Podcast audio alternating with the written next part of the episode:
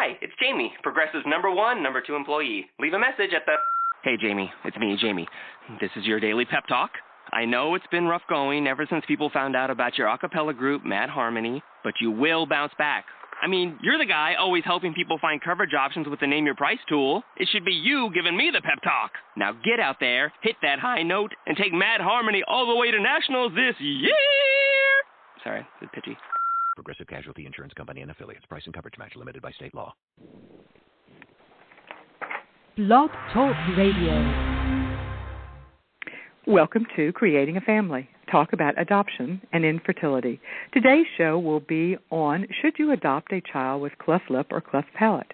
We're a weekly radio show podcast, and to make sure that you automatically hear about each episode, you can subscribe to our show at either iTunes or on the radio page of our website, which is creatingafamily.org slash radio show. I'm Dawn Davenport. I'm the director of Creating a Family. We're the National Infertility and Adoption Education and Support Organization, providing unbiased information before, during, and after adoption or fertility treatment to help create strong families. You can find us online at creatingafamily.org. The Creating a Show, Creating a Family show is underwritten by our corporate sponsor, Ferring Pharmaceutical. Ferring has a Heart Plus pharmacy savings card which helps patients, both cash paying and insured patients, save money on their fertility medications. To get more information on the Heart Plus pharmacy savings card, you can talk with your doctor or you can visit the Ferring website at ferringfertility.com slash heart. This show, as well as all the resources provided by Creating a Family, could not happen without the generous support of our sponsors, including our gold sponsors who believe in our mission of providing support and unbiased information.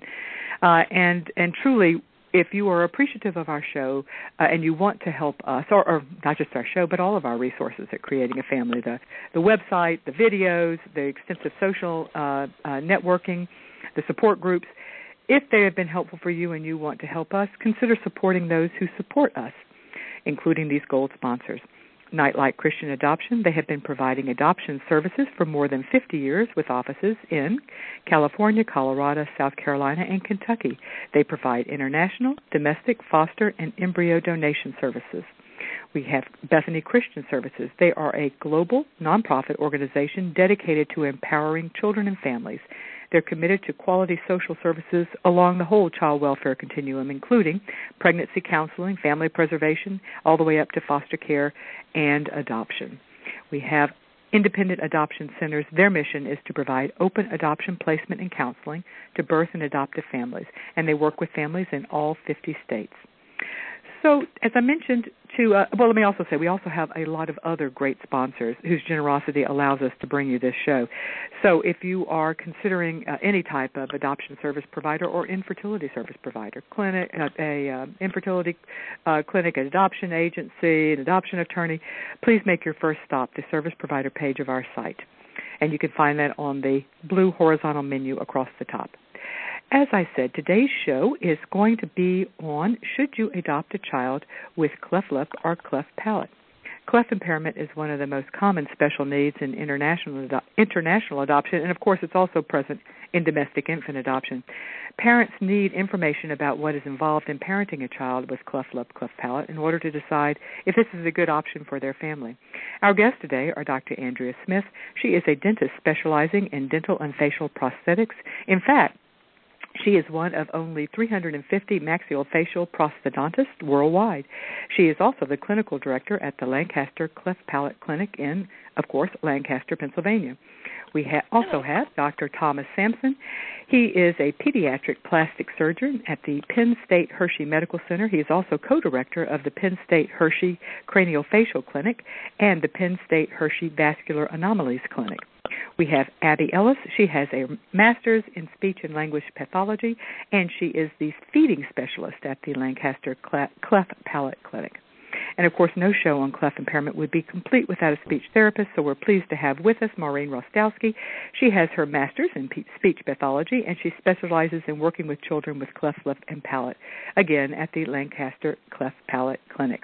Welcome, Dr. Smith, Dr. Sampson, Abby Ellis, and Maureen Rostowski to Creating a Family. Thank, Thank you. you. Thank you. Well, as this is a large panel, I am really uh, uh, excited about the panel. We, uh, we, as you know, have a large uh, audience of families considering uh, this special need, and we get a lot of questions uh, on, from people trying to figure out really what all is involved. So I'm going to start with you, Dr. Sampson, and I'm going to start fairly basic because I think we, it always helps to start with the basics, doesn't it? Um, what exactly is cleft lip and, and cleft palate. I mean, we know we've all seen pictures, you know, of I guess it's what Smile organization or whatever. You know, we see them of, of children, and, and many of us have family or friends who've had a child with cleft lip. So we see the outside you know the cleft in the the, the split in the lip uh, but it's more involved than that uh, usually so so exactly what is it well, thanks, Dawn. Um, you you kind of hit the nail on the head. We we have all of these images that are that are put out in the media and in our own families where we can see uh, people who have had clefts. Clefts come in all shapes and sizes. Um, they involve the lip. They can also involve the roof of the mouth, uh, as well as the gum line. And any combination of these exists, and you can have as little as a incomplete or a partial cleft just of the lip, or a partial cleft just of the roof of the mouth, which you otherwise wouldn't even know existed um, without listening to the child. So it comes in every presentation you can imagine. And uh, just as a kind of a basic uh, background of, of, how these develop, um, the cleft itself develops somewhere around the sixth to 12th week um, in utero. So pretty early on in the pregnancy, within that first trimester, is when these will develop. It, and it, it, it happens when the face obviously is forming, right? Correct. That's exactly right. right. And so typically this is something, especially with the better ultrasounds that are being used prenatally, we, we can get a lot of information on those and oftentimes get the diagnosis. Um, in the adoptive situation, um, one of the questions we hear a lot about at the Lancaster Clinic is uh, what was the cause of this? What what, what did the birth yeah. mother do to to make this happen to her baby? Um, is there a problem? Is there a genetic issue? And the the answer to that is, in most instances, there is no genetic issue at play. In fact, the vast majority of clefts are, in fact, sporadic uh, problems that occur for reasons that we're not sure of. Um, while we understand the, the mechanism of what's happening, we don't know what triggers it in many instances. Um, so there are a lot of people looking into that. Uh, well, let me stop you. Let me stop you a second because I have a question on that. Sure. We know with other um, birth defects, we know that that one of the things we look at is what else was forming at the time that birth defect happened because there is some concern that if something went awry in the pregnancy at that stage, and you just said the six to twelve weeks, that it might affect more than just the thing that is we're, we're current we're, we're looking at. Uh, and is that a concern uh, in the situation where with a, chi- uh, a child with cleft lip or cleft palate? Yeah, that's a great question. And in fact, the children who uh, come to term with a, a cleft typically present with that as the only issue, the only problem, the only uh, functional uh, uh, uh, limitation uh, when they're born. And that is because the majority of these are sporadic. There are a few, uh, there is a small number, we'll say, that do have a syndromic component. So they have other things involved. And um, that that obviously carries a, a whole other that could be a whole other discussion for us. Um, but the ones that, that, as you had mentioned, at the six to twelve week, if there are other major uh, developmental problems occurring, those are the those are the uh, the the babies that don't typically come to term and and actually end up having uh, a spontaneous uh, abortion or whatnot uh, because of such drastic major core problems. And so we usually don't see those kiddos come to term. Um, the ones, especially in the adoptive setting, uh, and we see a fair number of this at the Lancaster Clinic. These are, are kids that have isolated clefts. In other words, just the lip or the palate are involved, and most typically there are not other syndromes associated with. Um, and as okay. a result, that also kind of leads to the next uh, part, which is to say um, these are extremely treatable. Um, and with a team uh, like we're lucky enough to be a part of at Lancaster Clinic, we can provide all those resources and and get these children a normal mainstream uh, childhood and ultimately life. Well, that how how is the? Uh, we all know that obviously surgery is involved.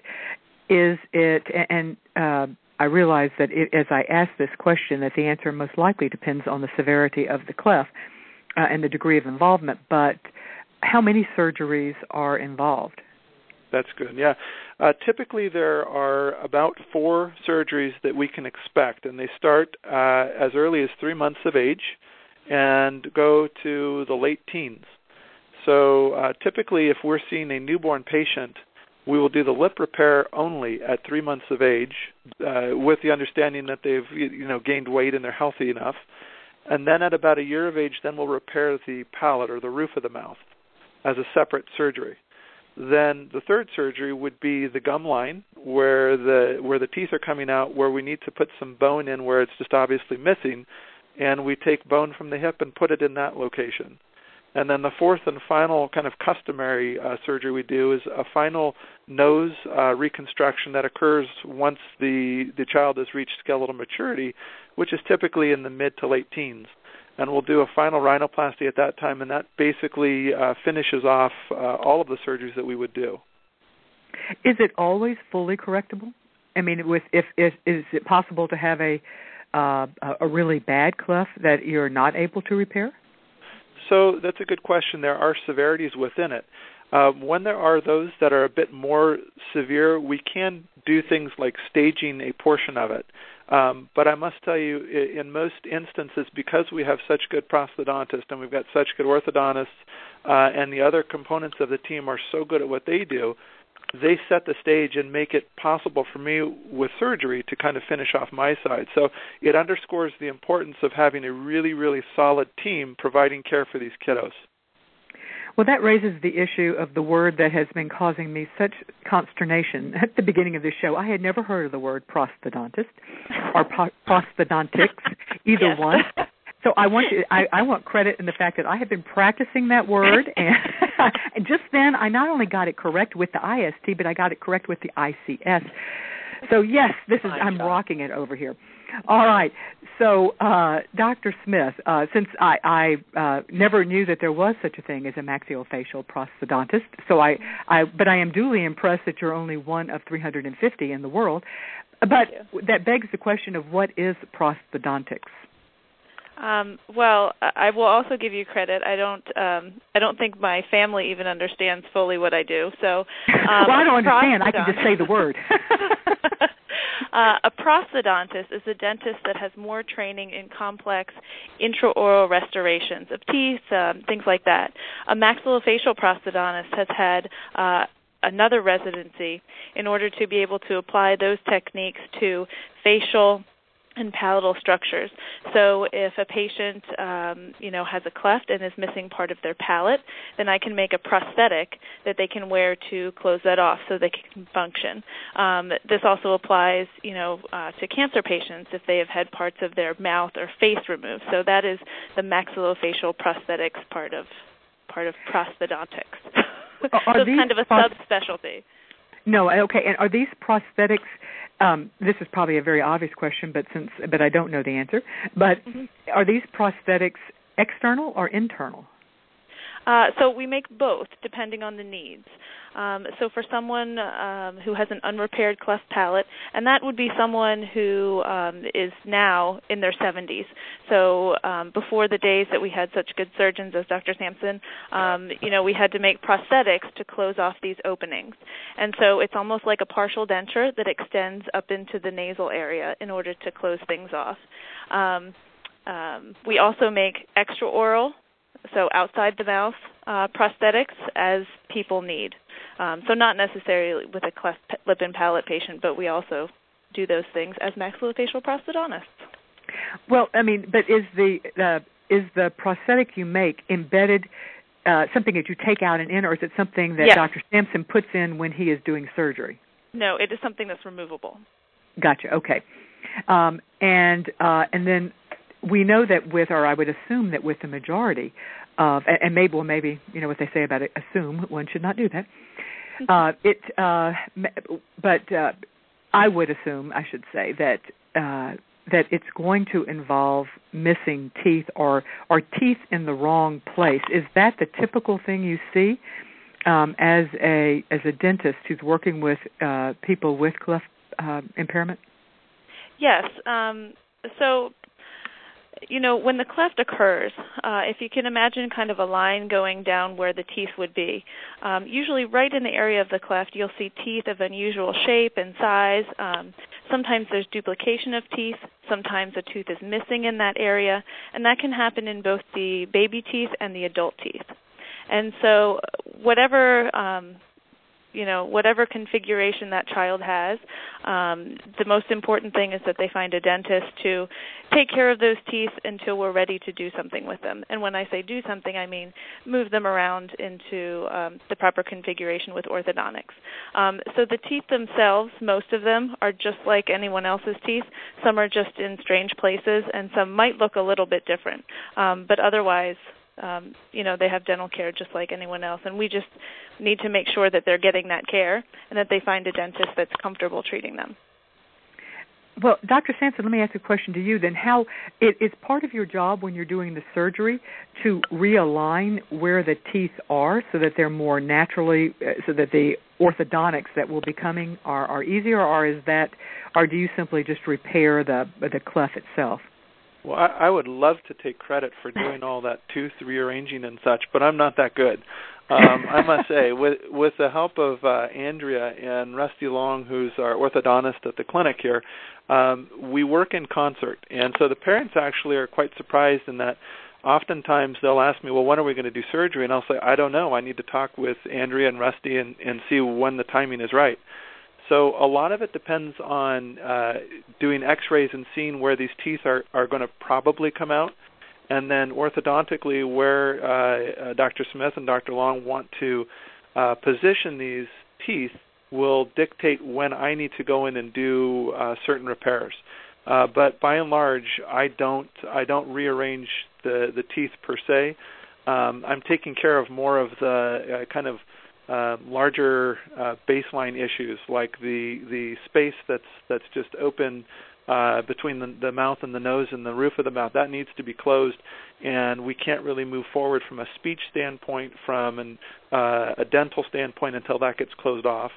Uh, not to mention feeding and having uh, you know liquids and foods coming out of the nose. So that that part of things, uh, once I take care of that at a year of age, then really I turn over the care to Dr. Smith and Dr. Long to to start doing the dental application of things and braces and so on. And uh, ultimately, if I'm needed, we can we can do uh, kind of teamwork approach uh, as they get older. Um, Dr. Smith, when does the orthodontics begin? I mean, do we have um, to wait till the adult teeth are coming in, um, yes. or do we, uh, uh you know, or are the issues significant enough with uh, baby teeth that that we have to do something then? So usually the orthodontist will um, just monitor things in the baby teeth. There really hasn't uh, been any uh, need to do any kind of orthodontics in baby teeth, and uh, they might come in a little bit crooked, looking a little strange, and maybe hard to clean. Um, but otherwise, you know, baby teeth we just kind of let them be where they are. Um, when teeth start erupting, and when adult teeth start erupting, um, then maybe around age seven to nine um, then we're thinking about just kind of aligning the front teeth where the cleft is in order for Dr. Sampson to get a bone graft in there. And that kind of unites the two sides of the cleft. Um, so that's called a phase one of orthodontics. So a smaller phase than you might traditionally think of to line things up and uh, prepare things for phase two. Um, a lot of cleft children also need a, an expander to widen the upper arch of their teeth, and that can uh, can only be done when they're younger. Um, the second phase comes in then at the traditional time, usually early teens, um, which aligns all the teeth and kind of finishes things off. Is it uh, when they're um, is it often that there are missing teeth, or do the teeth are the teeth usually there just in the wrong place? Well, um, I will say it's pretty common to be missing a tooth. Um, what's more common is to have kind of a small diminutive tooth that may not be usable. So it's kind of a remnant of a tooth um, in that area uh, that doesn't really have a root on it and can't be used. Um, it comes, you know, they come in all shapes and sizes, from no tooth to two teeth to um, a normal sized tooth just in a strange position. Um, you know, every every child is different, and so um, you know we kind of take it as it comes. Um, yeah. Yeah. Okay. So that's the the, the typical.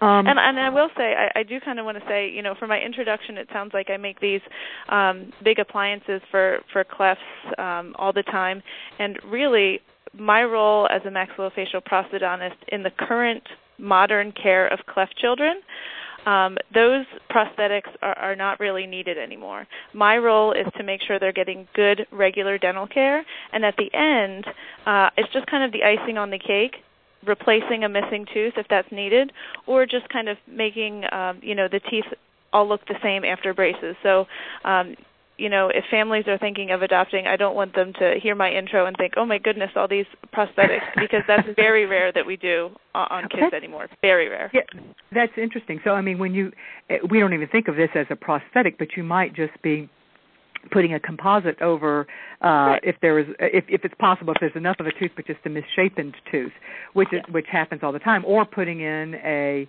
um we don't call them false teeth anymore what do you call the one where you putting in a, a, like an a implant yeah.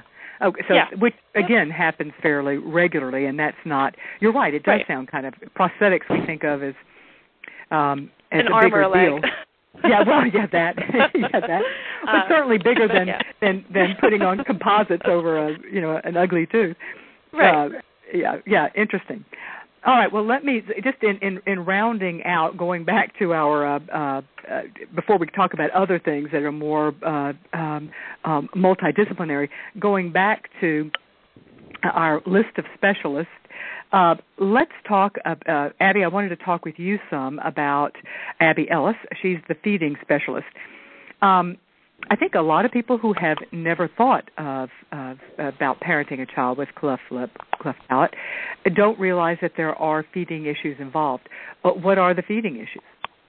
Correct. Um, well, for babies that we see right away, um, usually what we do at the cleft palate clinic is we are seeing um, moms who whose babies have been identified as having either a cleft lip and uh, um, a cleft palate, but mainly the lip is what you see during an ultrasound. So we are meeting with these families at about 20, anywhere from 20 to 34 weeks, and um, reviewing because their first concern, a mother's first instinct, is to be able to feed their baby. And when they find out that they're having a baby or even adopting a baby that has a cleft palate, especially, um, they're so worried because they don't know how they can feed this baby. Um, usually, uh, typically, women will want to breastfeed their baby. With a baby having a cleft palate um, and sometimes a cleft lip, it is difficult to breastfeed. It is not impossible, but it is difficult because they you you can't maintain a good seal in order to draw the milk from the breast. So um, what we introduce is um, non-nutritive breastfeeding, which will then help them to be able to pump.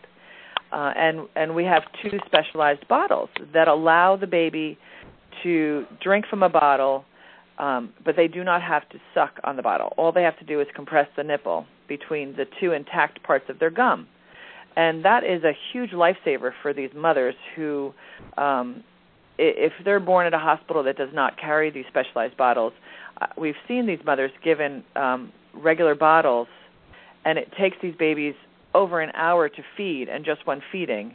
And then if this mother is concerned with breastfeeding, um, or, or pumping rather, sorry, pumping, you know that takes about 20 minutes to do. So sometimes these mothers feel like all they do is is, is just feed, just constantly mm-hmm. feeding. Yeah. So yeah. um, to introduce these specialized bottles is such such a time saver, and it helps these mothers to you know bond with their babies because they're they're able to feed them in under 15 minutes. What does feeding. you mean by non-nutritive breastfeeding? Well, the baby is able appears to be able to latch onto the breast, but they can't hold that latch enough to draw out enough of the milk that will sustain them nutritionally. So even just to be able to hold that baby to the breast, um, even just for that, um, even if it is a weak latch or a non, you know, a, um, a weak seal, it, at least it's stimulating that breast milk so that they're Um, able to continue to pump. One of the things that that we have at Creating a Family, we have some of the, well, probably the most uh, complete resources on uh, adoptive breastfeeding, or uh, also used with uh, mothers uh, whose child is born through surrogacy.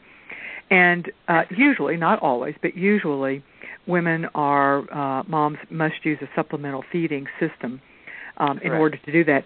Is a supplemental feeding system something that would be possible for a child, a cleft lip child? Which in, they they uh, just for our audience, the supplemental feeding system.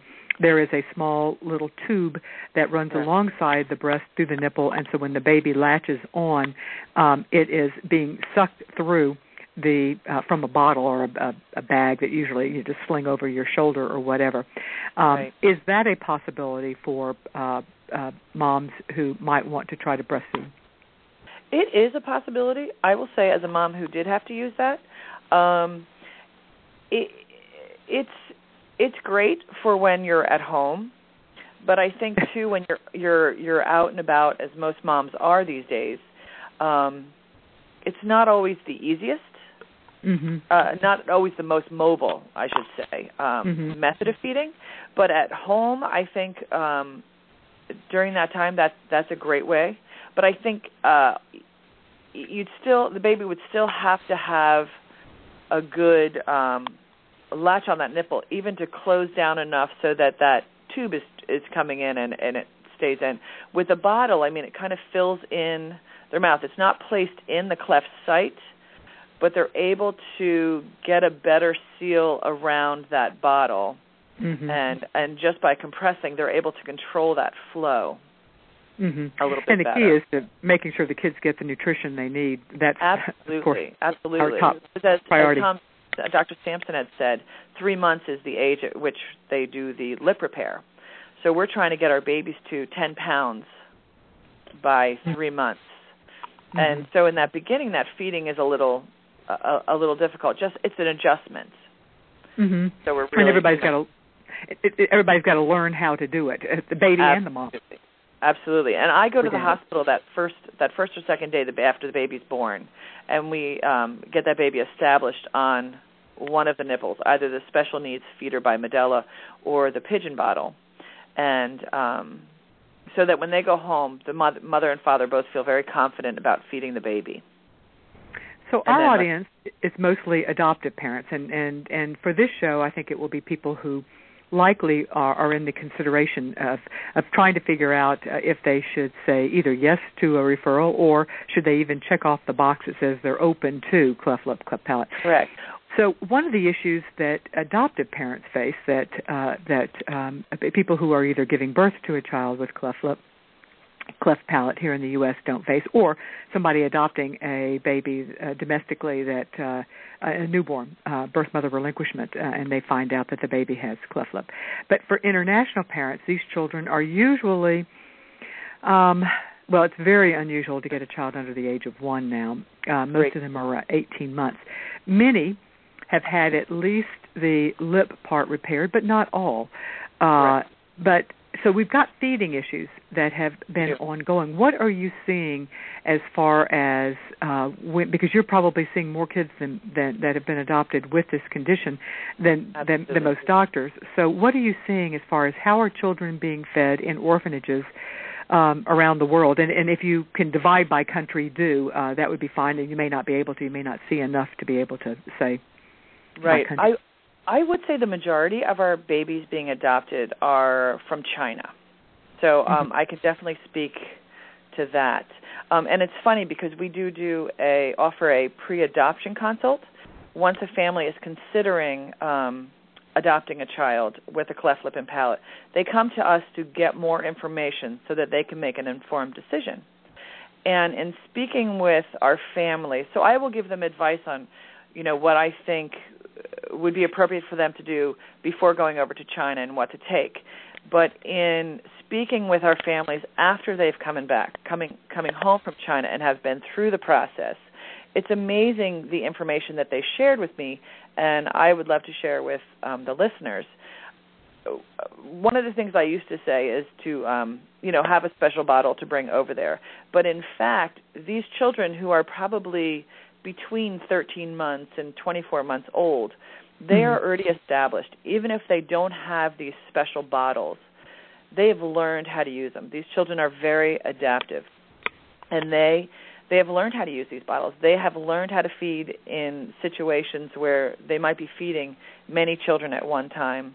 Um, a lot of these children are used to um, uh, eating congee, which is sort of like a cream of wheat consistency. Mm-hmm.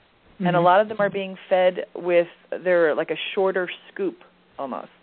And um, that is how children, pretty much in the southern, I think, China, um, in the western China, those children are used to eating noodles, more noodles. This family had said their child, by the time they were two, was able to use chopsticks, whereas in the other one uh, that eats more of a cream of wheat consistency, you know, that's usually given to them very hot and um, and very quickly.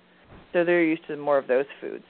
Um, and do you see much? Uh, I have seen children being fed without a bottle, but even very young children in orphanages being fed um, with a cup uh, as a way of just kind right. of pouring the, uh, the the formula in. Have you seen that as well? You do absolutely, absolutely, because they just can't get enough from the bottle, so they're using whatever means they can. For for kids who have not sucked, in other words, on either a the, you know a breast or uh, from an adoption standpoint, it almost always is going to be um, uh, on a bottle. What are the ramifications for kids? Is sucking simply a, a means of getting food into uh, a baby's belly, or is the sucking do other things for a child?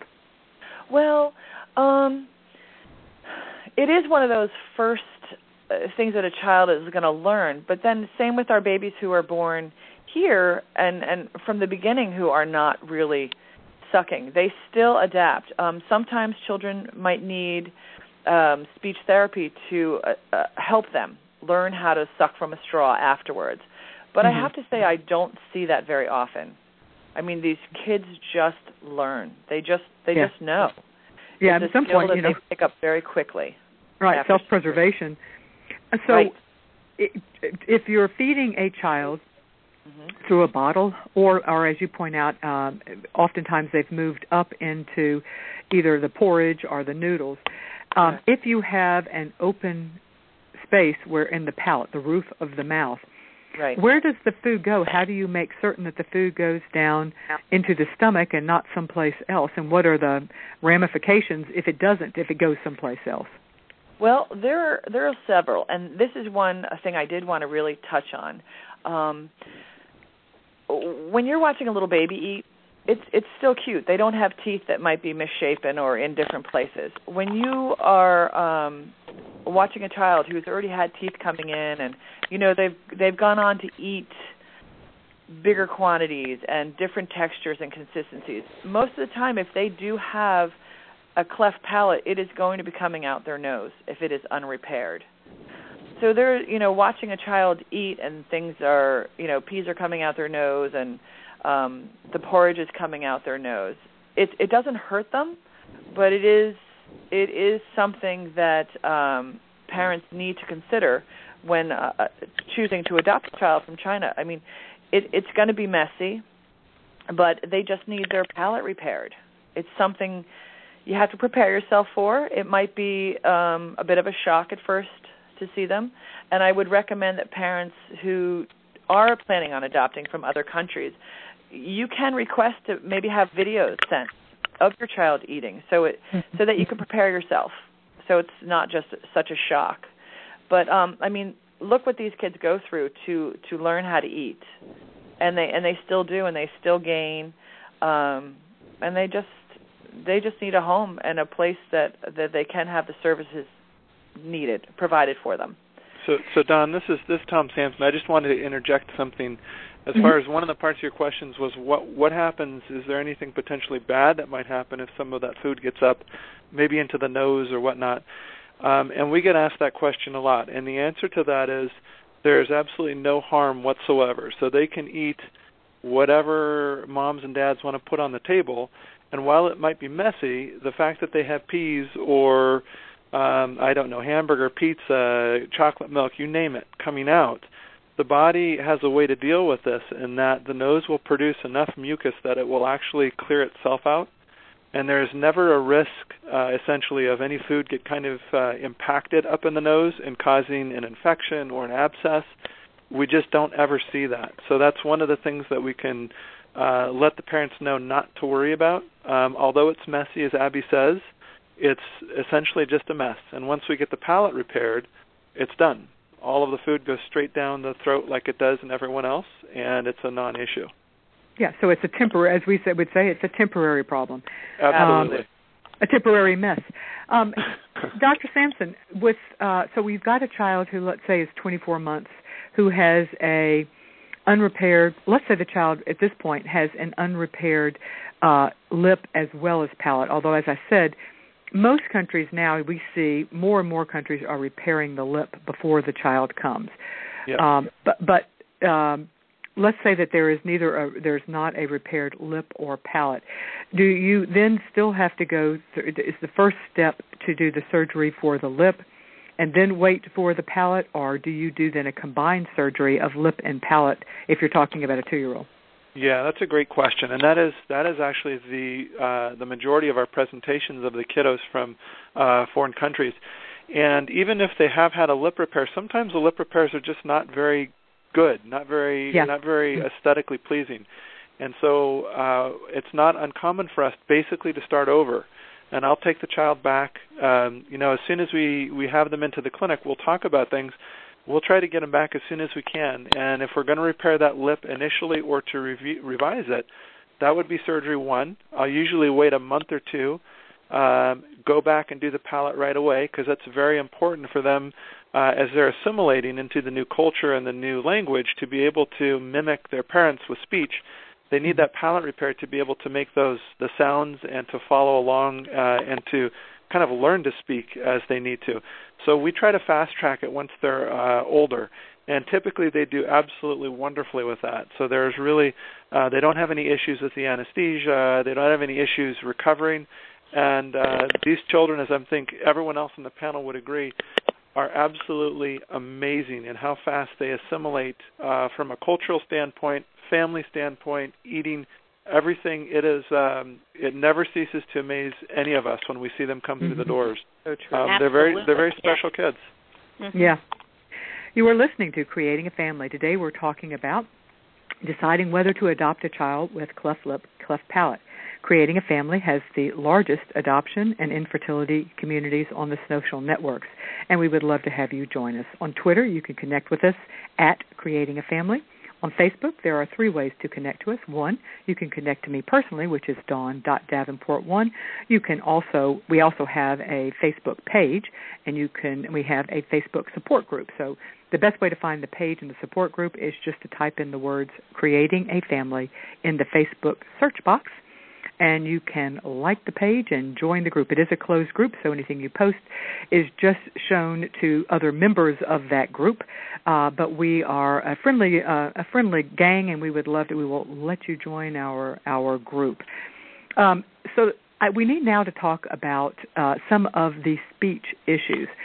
Um, it's interesting, uh, you know what do we uh, how do we make sounds and we again you don't often think about it but many of the sounds we make require that you have a firm surface at the top of your mouth, uh, it, which most of us do. So, uh, Maureen Rod- oh, I was going to mess up your name, Rostalski. and, and I was so good. Remember, I was great at the beginning. It's I want a great credit. name for a speech therapist, though, isn't it? Yes. If you can say it, you don't need me. Okay. oh, I was going to say that's terrible. Yeah, that was a, yeah. No, that's almost downright cruel. I have to call you Miss M or something. Um, so, what are some of the issues? I would assume if you just have a cleft lip that's been repaired at uh, at three months, there probably aren't significant speech issues. But if you have a cleft palate, um, that well, since we're talking about adoption, uh, let's say the cleft has not been repaired uh, until uh, you know the child comes over, and and usually I should mention we don't necessarily recommend surgery immediately when the child arrives. Uh, this uh, this child's, this toddler's world is being turned totally upside down, and I think right. there's something to be said for a little bit of just settling in and and bonding and attaching and getting to know each other, and you know finding out from the child's standpoint what is comforting, and uh, so that that the parents are better able to go through the surgery. So let's say at this point the child is two and a half or, or a little over two. Uh, before they're getting their palate repaired, what are the speech issues associated with that? well, first of all, um, the the most important thing is that the child is exposed to speech and language, that they hear lots and lots of words. And I always say to the parents, they're too young to actually worry about how nicely they're making the sounds, but we want them to attempt to make the sounds. And I'll tell speech therapists because most of the kids we see aren't from this area, so I don't necessarily always provide the speech therapy, is to work on placement and worry about placement. Make sure they're using their lips, they're using their tongue, and making the sounds in the right way. And if there's air coming through their nose and it doesn't sound right, that doesn't matter because after the surgery, everything should fall into place. Mm-hmm. So, um, speech therapy can start as early as 18 months through early intervention, and this is a free program that most of the states provide. And uh, to the age of three, a lot of times the speech therapists go into the family's home, so it makes it a little bit easier. And what they do is basically teach the parents or coach the parents how to stimulate speech and language because a lot of times the kids are coming from an orphanage where they're not getting a lot of stimulation. They're laying in the cribs and they're not hearing lots of language directed to them. Uh, the other thing is a cleft palate is kind of a double whammy for speech and language development in that very often fluid in the middle ear is present with cleft palate, more often than not. This affects their conductive hearing. So it's not a sensory neural hearing loss that means that they need hearing aids, but it means that sounds are muffled to them because there's fluid in the middle ear and the sound isn't able to be brought to the inner ear clearly or, or in a smooth line. A lot of the foreign adoptions, when the information comes to the families, there's not a lot of attention paid to this middle ear issue. The, the connection between the middle ear uh, function and the soft palate function is not necessarily made in the foreign countries. And they come thinking that oh the middle ears are fine and lo and behold they're not. So for these 18 months the child was not hearing clearly. So between having a soft palate that's not repaired and having the middle ear uh, dysfunction, speech is hard for them to develop, and so they need lots of stimulation.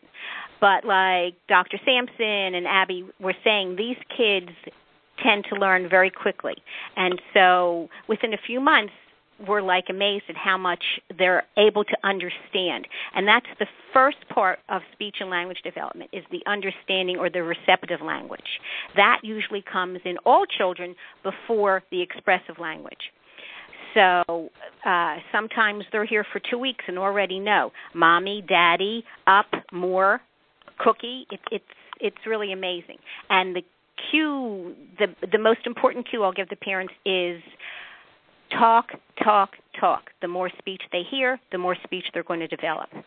With the cleft palate, uh, often when they have their lip done, tubes will be put in the middle ear. I was just Um, going to ask that about what uh, parents need to be aware, and I think most pediatricians, I would hope, are aware that that one of the first things they need to do is pay attention to ear issues. Uh, Right. And I was that, and, and that my question was going to be: um, Are tubes the usual thing that is currently being used to um, um, alleviate the fluid? Absolutely. Uh, many more kids have tubes than do not. Okay. But in the general population, lots and lots of kids have tubes, you know, so the cleft Mhm. population is not all that unusual with that. But the earlier it's taken care of, the better. so um, uh, we like to see uh, if the, uh, the first surgery that they get, if there is indication that there's middle ear dysfunction, the tubes go in. And often the day tubes go in, the kids are hearing so much better that you start to see very quickly an improvement in their uh, expressive speech. Yeah, Um, that would make sense. Okay, Uh, the other how, thing. how long? Let me ask a question now. We we. Uh, how long would parents need to anticipate that their child would remain in speech therapy? Uh, let's again, let's use the more typical adoption scenario where a child uh, did not have a repaired cleft palate, was adopted between the ages of uh, 18 months and, and three years, uh, and started in speech therapy relatively quickly thereafter. Um, how how long uh, is speech therapy? Is it a short term thing, or, or should parents plan that they will be their child will you know be going to the speech therapist once a week until they're out of elementary school, or somewhere in between? that's a very individual answer. It depends on the child. It depends on how much the family practices and stimulates the child.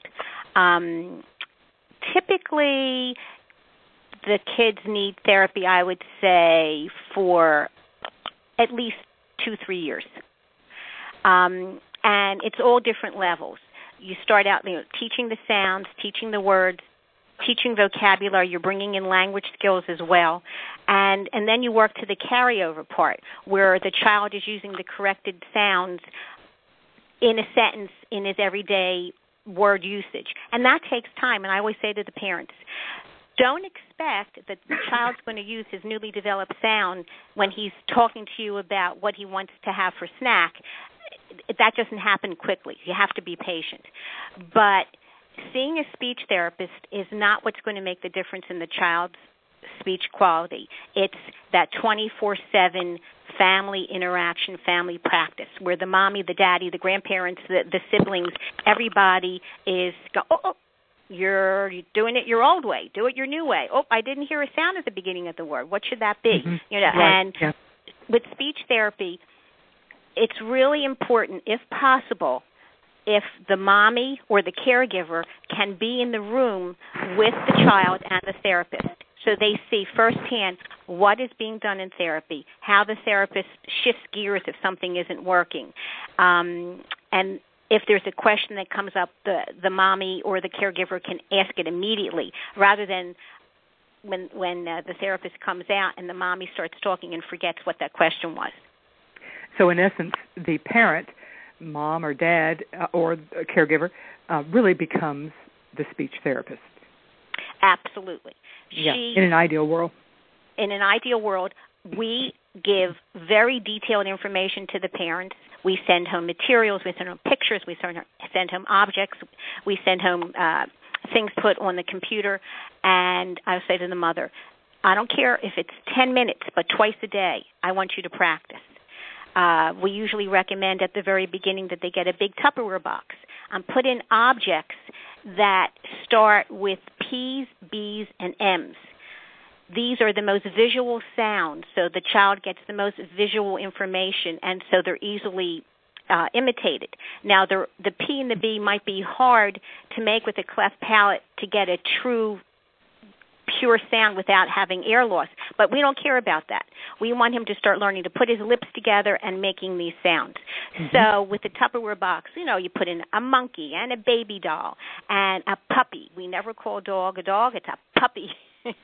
and um uh you know we just go from there and i have tons of stuff and the therapist that they use should be giving them lots of materials or suggestions what materials to buy to reinforce all this I had a daughter in speech therapy. Actually, I had three kids in speech therapy. Uh, three of my four kids were in speech therapy, but uh, my um, my eldest daughter was in particular struggling with P's, and uh, so everything was purple there for a while. We did everything in purple so that we right, could say that's it, purple. That's Ah, exactly yes. right. Even even to this day, I dislike the color purple. um, Uh, Andrea, let me ask you a question. Now, now the, the the Lancaster Cleft Palate Clinic uh, is a one-stop shop. People can go there and and and and and be seen and and and have you know all the specialists right there, and all of them trained specifically in the issues associated with cleft lip and cleft palate. But for the average adoptive parent who is not fortunate enough to live near, and there are other cleft uh, clinics throughout the United States, but not a lot of them. And so let's say there's a, a parent in anywhere, you know, Podunk Holler, uh, the U.S. or whatever. Uh, what what options what do they need to think uh, think about? Would their pediatrician uh, be able to uh, help them? Would their dentist be able to help them? Will would the, the the speech therapist in the school system be able to help them? Uh, it's hard to say because it varies so much. I would I would hope that their pediatrician would be able to help them, and um, most of the major hospitals, university hospitals, will have a cleft palate team. Um, Lancaster is actually the only one not embedded within a hospital um, physically, even though um, we're associated with Penn State Hershey. Um, another thing they can do is there's an American cleft palate craniofacial Association, and on that they also have a directory of all the accredited cleft teams, which means that they've submitted things um, and follow certain guidelines and standards as to who is a part of the team, what are their qualifications, uh, just to make sure that it's up to the the standards that you know as a as a group of of people treating cleft children that we've agreed that this is this is what you need to successfully treat um, you know patients with cleft. Uh, unfortunately, ask, there's wait, a lot. Say the, say the name again. Uh, I'm going to make sure we put uh, it in the blog tomorrow. American, American Craniofacial. Cleft Palate Craniofacial Association, ACPA. Dash CPS. dot yes. org. Okay, I will include a link to that in the blog tomorrow. Okay, so it, would it be fair to say then that even if you are living outside of a major city, chances Mm-hmm. are good a that that in the larger city in your state, it, in associated with one of the teaching hospitals, there would probably be specialists that you could drive to on an uh, uh, uh, infrequent basis to Yes. to be seen and to do the surgeries. Yes, and um, you know we have patients that come several hours to see us, and you know we'll see kids from the time they're born uh, until you know late teens, either every year or every six months, just to make sure that we're on track and things are going well. Um, and unfortunately, some of the smaller local hospitals, um, you know, they have people who do things for cleft care. Um, you know, some surgeons do some cleft surgeries, but uh, the importance of team care, um, you can probably hear everything is interrelated, um, and we need to rely on each other to say, okay, when is the right time to do this? What's going to produce the best results? You know, we sit around um, every day after after we see the the kids and, and all talk together. So that is so important um, in treating in treating these kids. So I really encourage you know adoptive parents to find the local um, or not so local place that has an accredited team um, and even before adoption, contact them. They, I'm sure they have information that they can they can have as well. Well, and then here's the sixty-four million dollar question. I suppose uh, so often uh, things come to money, and one of the things that we hear from parents who are considering a child with any special need, but uh, cleft lip, cleft palate, um, and, and my question is a general one, and that is how much of this is covered by insurance? And, and of course, there's uh, as many answers to that as there are insurance policies. Um, and, and it might be that under Obamacare things will be different. So, but but generally, can you talk? And I think probably the best person to direct this question, Andrea, is to you. Although, uh, Tom, if you've got some thoughts on the insurance issues, or any of you have thoughts on the insurance issues, uh, because it's a huge issue for families to consider. They've got to make certain that this is that that treatment is going to be covered by their insurance. So, uh, let's start generally, and how often uh, do most policies cover, and do they cover everything? Andrea, I'm going to start with you. Um, in general, I would say the coverage issue is um, is different state to state, um, and it's one of the things that we really struggle with, in all cleft centers struggle with, because um, if we do um, anything through an insurance, um, you know, yes, they will pay for surgeries, they will pay for um, orthodontics, usually speech therapy, um, but at what rate? Um, and as uh, you know, in Pennsylvania here, any child with a facial birth defect is eligible for medical assistance. and so um, you know patients uh, and their families don't have to worry about surgical costs so much. Um, like I said, orthodontic costs we've kind of struggled to get more um, uh, coverage from the medical assistance. But the the problem is that some of the treatments that we do for cleft children um, it's a little bit more than if they didn't have a cleft. And so they don't always um, take the time to understand that this is something that is medically necessary and it is not something that is aesthetic. Um, and so sometimes, you know, parents just need to pick up the phone and, and call and make sure that their insurance companies know that as well. Um, but in general, I would say most of the um, the care that we provide is covered under medical assistance. To what degree is another question. Um, how know, much and, are and families generally going to be do, do they need to be prepared to be having to pay for some of this out of pocket that is another sixty-four thousand dollar question because um, I, I will I will also say that um, uh, some of these programs that are set up by insurance companies, um, you know, are often high volume um, and so that I would say that if the parents have the means, they should be prepared to potentially, you know, pay for a pediatric dentist, that kind of visit, pay for private speech therapy. Um, Mm-hmm. um, you know, a dental implant is never covered by insurance for anyone, cleft or not. Um, so, something that I would call incidentals or bonuses, you know, that are that are wonderful wonderful to provide for your child, I would say that if if they can, yes, they should. And we have a lot of families uh, that don't have the means, and we still are able to provide them with with really good care as well. Any thoughts on uh, how Obamacare may change any of this? Is uh, uh is, is this going to then be uh, starting to be? Is it now going to be covered in full, or do you have any ideas? Is it too early to tell? And again, I'll direct this to you, Andrea. Uh, for me, I think it's too early to tell. Maybe Tom has some different ideas. Um, no, but I, for the I, kind of I specialty would, care that we provide, mm, we'll see. I would definitely agree with Andrea on all of the points, especially the last one. With Obamacare, there's still uh, too much up in the air at this point. I think Pennsylvania is a, a unique situation with uh, the coverage that that these little guys do get. Um, and I would say also that most cleft centers are in the same boat and realize one of the big uh, callings we have is to find a way to financially help the families out that are in the situation. So um, there's a lot of, we'll say, donating of time mm-hmm. um, by all of us, um, and and sacrifices that we're all making in order to care for these kids because we love what we do. And I think that's, is, do, do any of the Shriner centers have uh, address uh, treat uh, cleft lip, cleft palate? I do not think that the Shriners uh, has that as a mission. Andrea, you might interject there, but I don't believe that they do. I, I I don't think so either.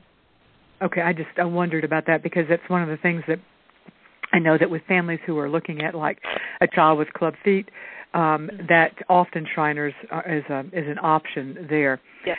Um, given uh, we're, we're running, we're coming to the end of our time, so I do want to make sure that I address this issue. We've talked about uh, children being adopted, you know, between the toddler age, one and a half to three, that type of age, and that is the more typical coming out of, especially uh, in the past, out of China as well as other countries as well.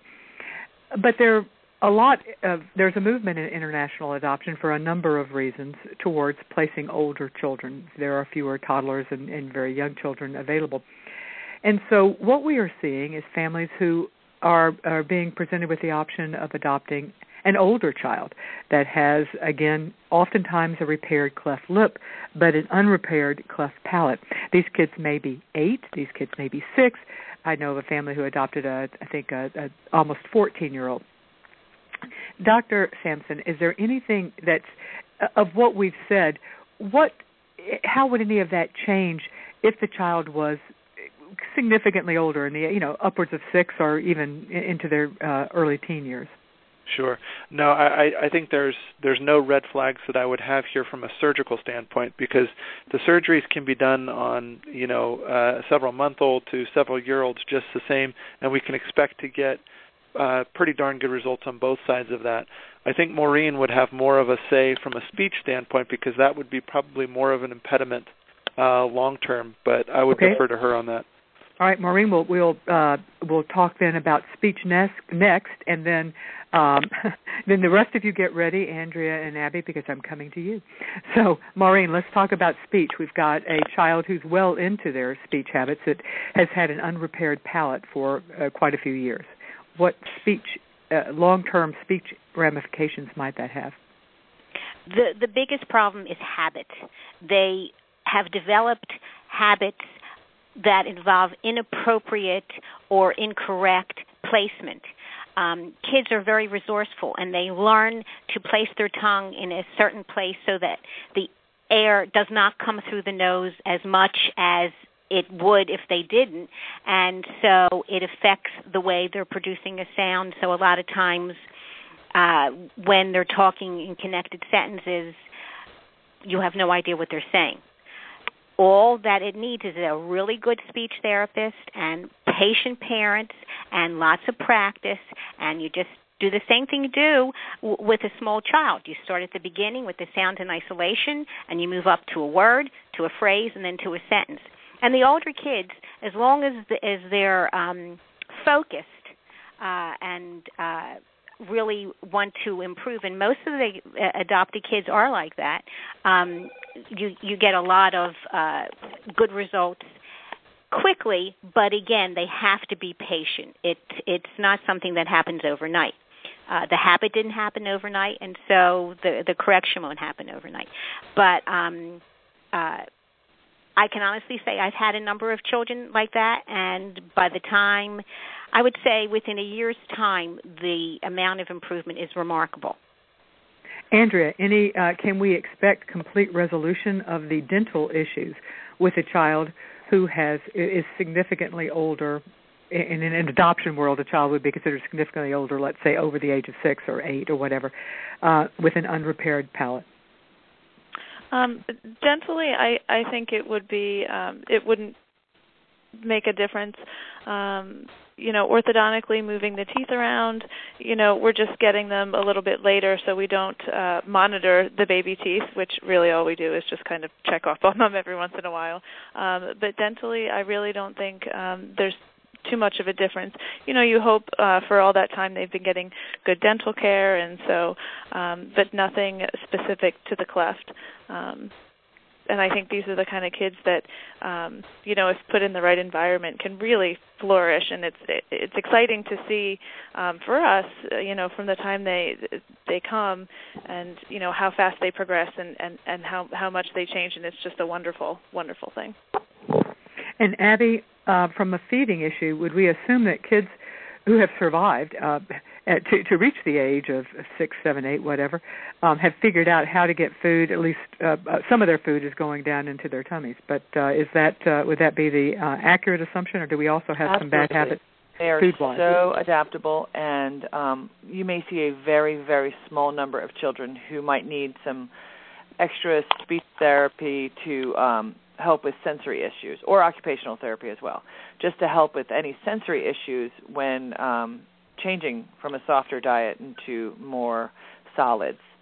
But um, a lot of these kids have just learned to adapt and have no trouble handling solids. You know, they just move it in different places in their mouth. As M- Mhm. as Maureen said, it's placement. You know, they just kind of alter their placement of things to um, make up for an open palate. But they yeah, do. which makes sense. that- group that- of- They've got to figure out a way around it, and and They do. Uh, they're uh, uh, adaptive. Well, They we've reached are. the end of our time. Thank you so much, Dr. Smith, Dr. Sampson, Abby Ellis, and Maureen Rostowski for being our guest today on Creating a Family. Uh, we'll be talking about the subject of this show in tomorrow's blog. If you would like to participate, please join us at creatingafamily.org slash blog. To get more information about the Lancaster Cleft, Clem, Cleft Cl- Clinic Palate, easy for me to say, right? The uh, please go to their website. It is cleftclinic.org. C L E F T C L I N I C dot org. Let me take a moment to thank a few more of our gold sponsors and to remind you that it is through their generous support that we can bring you this show as well as all of our resources. We have Children's Connection Inc. They have offices throughout Texas providing domestic infant adoption, embryo donation, home studies, and post adoption support to families throughout the United States. And we also have All Blessings International. They are an adoption agency with offices in Missouri and Kentucky working with families throughout the U.S., placing children from Congo, Haiti, Hong Kong, Latvia, Taiwan, and El Salvador. They also have a domestic infant program. Thank you all for joining us today. I look forward to seeing you next week. Thank you. Thank you.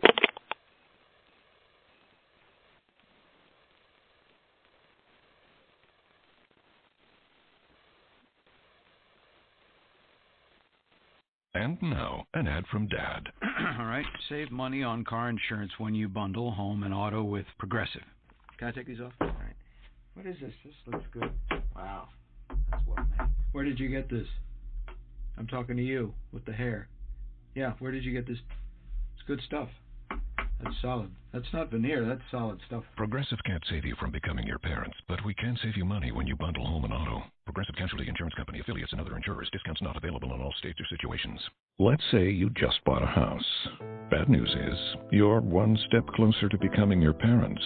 You'll proudly mow the lawn. Ask if anybody noticed you mowed the lawn. Tell people to stay off the lawn. Compare it to your neighbor's lawn. And complain about having to mow the lawn again.